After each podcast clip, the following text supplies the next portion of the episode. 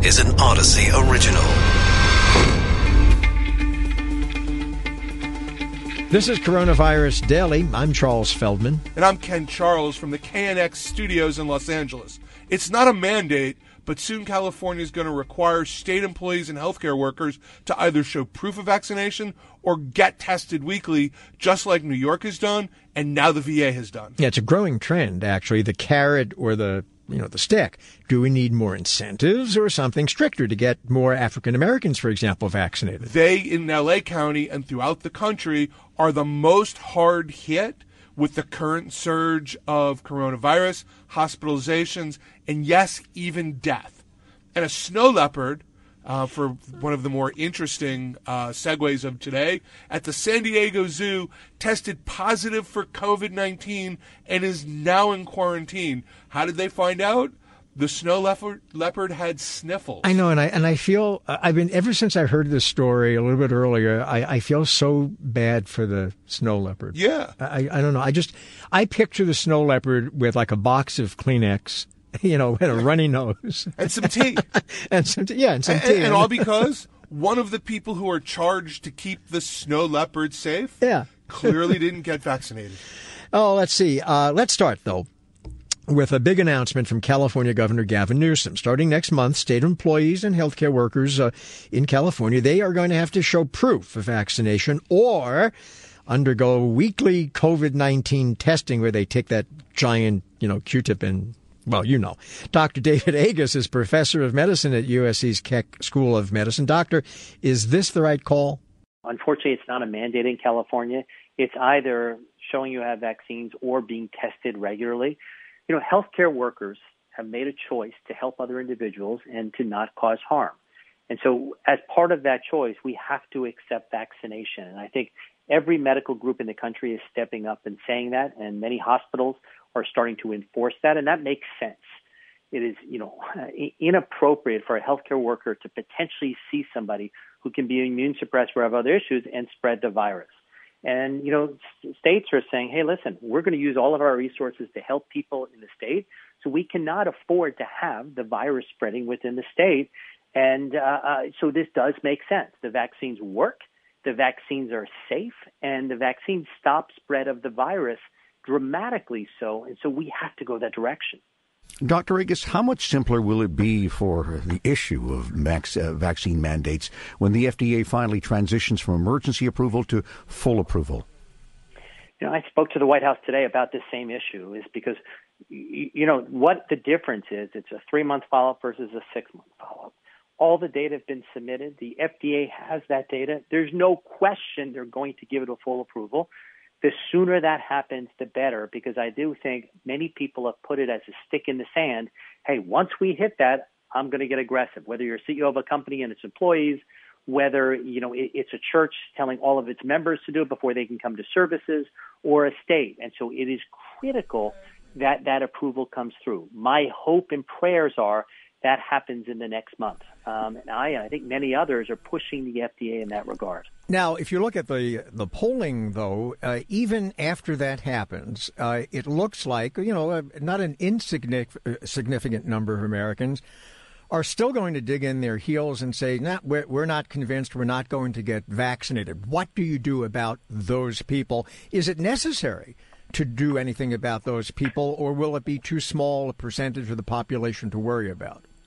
I think, you know, you have a right not to be vaccinated in our country. Nobody can force you as an adult to have a vaccine. That being said, there are going to be certain areas and certain uh, behaviors that you need a vaccine to do. Springsteen said, you need a vaccine to go to my Broadway show. And that was a powerful statement of leadership.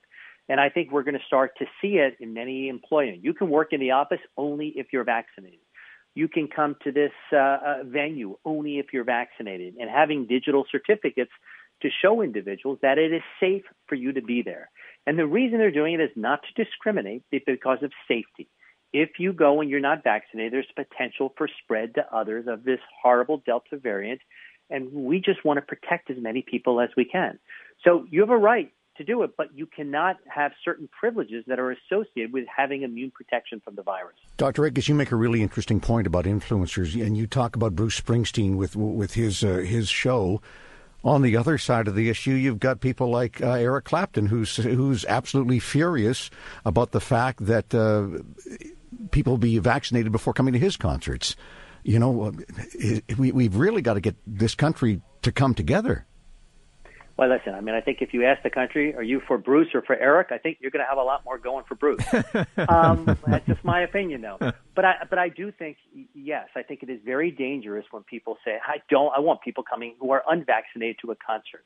That is the potential for harm in a significant way. And we cannot allow people in this country to be harmed with spread of the virus. You know, maybe it is young people and maybe they won't be that sick, but maybe they're going to have healthcare problems from the virus later in life. Maybe they're going to bring it home to grandma or their neighbor. And as we're seeing now, we're having uptick in number of cases in almost every state in the country on a weekly basis. All right, Dr. Agus, thank you for your time again today. Right now, African Americans dealing with the worst of the COVID surge caused by the Delta variant. Black residents in LA County, for example, represent the biggest share of new COVID cases and are the only demographic group seeing a rise in COVID deaths. And that's not just the case in LA County, but it's in many other counties and many other states across America. Maxine Waters is the Democratic Congresswoman representing much of southern Los Angeles or South LA, which is one of those hard hit areas. Congresswoman, what can we do to either incentivize or maybe mandate vaccines in the minority communities? Well, uh, uh, that's a good question. And I think the entire community uh, must get involved in this. We, Our ministers, our social clubs and organizations, everybody's got to get involved. We know that there is a vaccination hesitancy. And some of that's based on, you know, a history of experimentation on blacks, uh, particularly as it relates to the uh, syphilis uh, experiment that was done on blacks. And so that has circulated in the black community for many years. And so we've got to get people beyond that. And so uh, we've got to get uh, everybody vaccinated. Yes, I just had a conversation uh, with a nonprofit uh, that I was talking with about what can be done. Uh, the gentleman that I was talking to had lost five members of his family. And of course, you know, I lost my sister in another city uh, in St. Louis. So I am very much aware of uh, what we should be doing, what we need to do. And I am now focusing on the possibility of incentives. Some of the cities, some of the states around the country are using incentives very successfully. And so the conversation that I had today was to uh, engage uh, uh the head of that nonprofit about uh, the idea of using incentives. We're coming up with some ideas about how to do that and what the incentives are going to be. Uh, because aside from, you know, the urging, uh, the, the, the threatening, uh, the pushing, uh, it hasn't gone as well as we would like.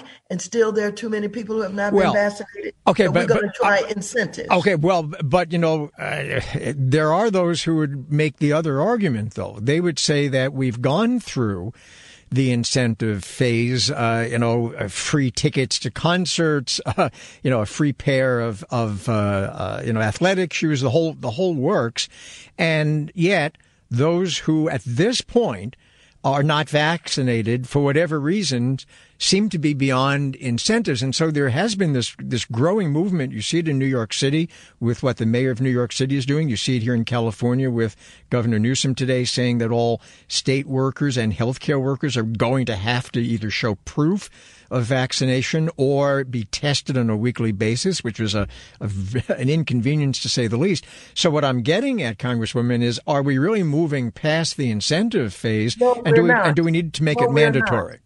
No, we're not. There are not enough incentives that have been done in California, in the Los Angeles County. Uh, there have been some hits and misses, uh, but no, there's not enough incentives. And I think we need to keep incentives. In addition to that, I think we need to be masked.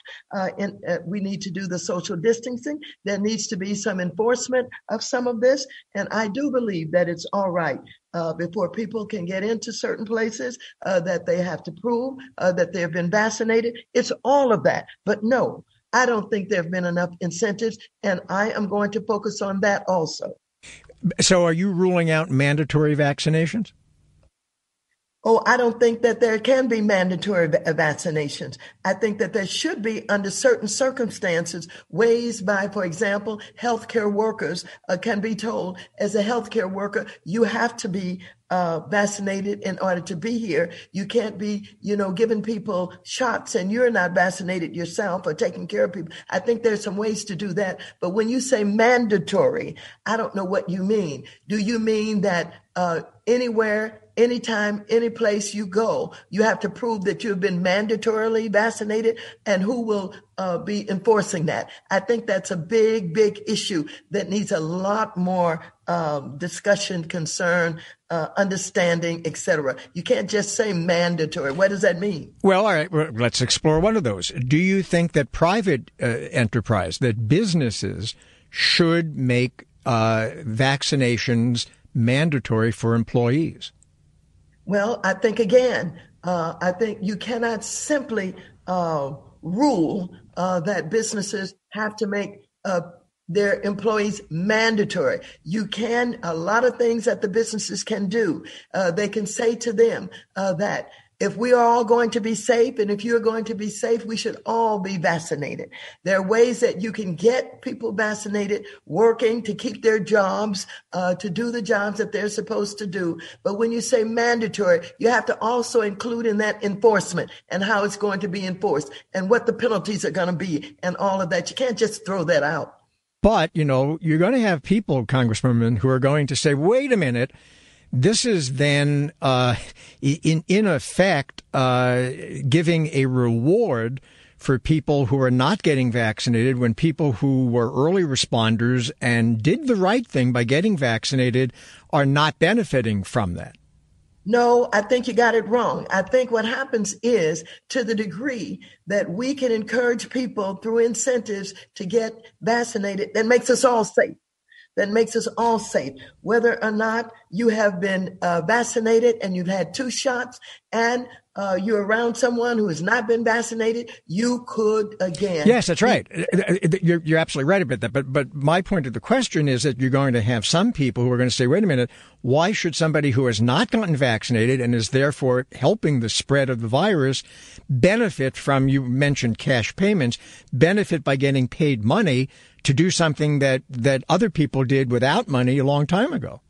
Well, they can ask the question all they want, but my goal is to get them vaccinated. And so somebody thinks that somebody getting some money is better off than they did, uh, uh, they are because they didn't get any money. It's, you know, it's a feeling, it's a concern, but it doesn't bother me. Uh, my mission is to get people vaccinated. If I can do it through incentives, if there are people who don't like it, there'll be a lot of people who will like it and say, thank you, Ms. Waters, for doing it. Los Angeles area Congresswoman Maxine Waters. So we're going to take a short break, and then when we come back, yeah, it's the story about that sad snow leopard. A snow leopard at the San Diego Zoo testing positive for COVID 19 is now in quarantine along with three leopards that share its habitat. Although you wonder if, if the snow leopard is in quarantine, how much does that kind of like disrupt its life?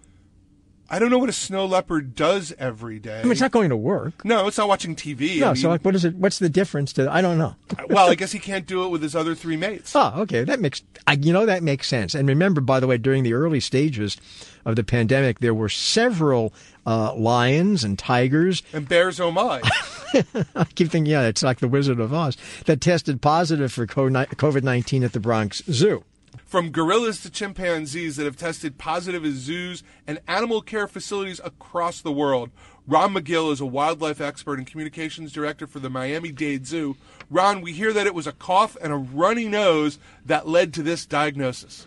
Yeah, that seems to be one of the most common symptoms we're seeing in animals that are contracting the COVID virus. It's basically kind of a dry cough and a runny nose and sometimes a fever.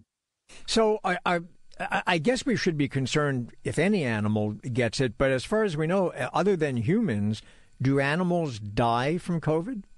We have not had any animals other than minks. Some minks on the mink farms have died. We found that mustelids, which include the minks, weasels, otters, they can contract the virus. We've had no zoo animal, uh, any of the, the lions or the tigers or the primates uh, show even very serious symptoms. We've had them have a dry cough, a mild fever, but uh, all of them have made full recoveries from those symptoms.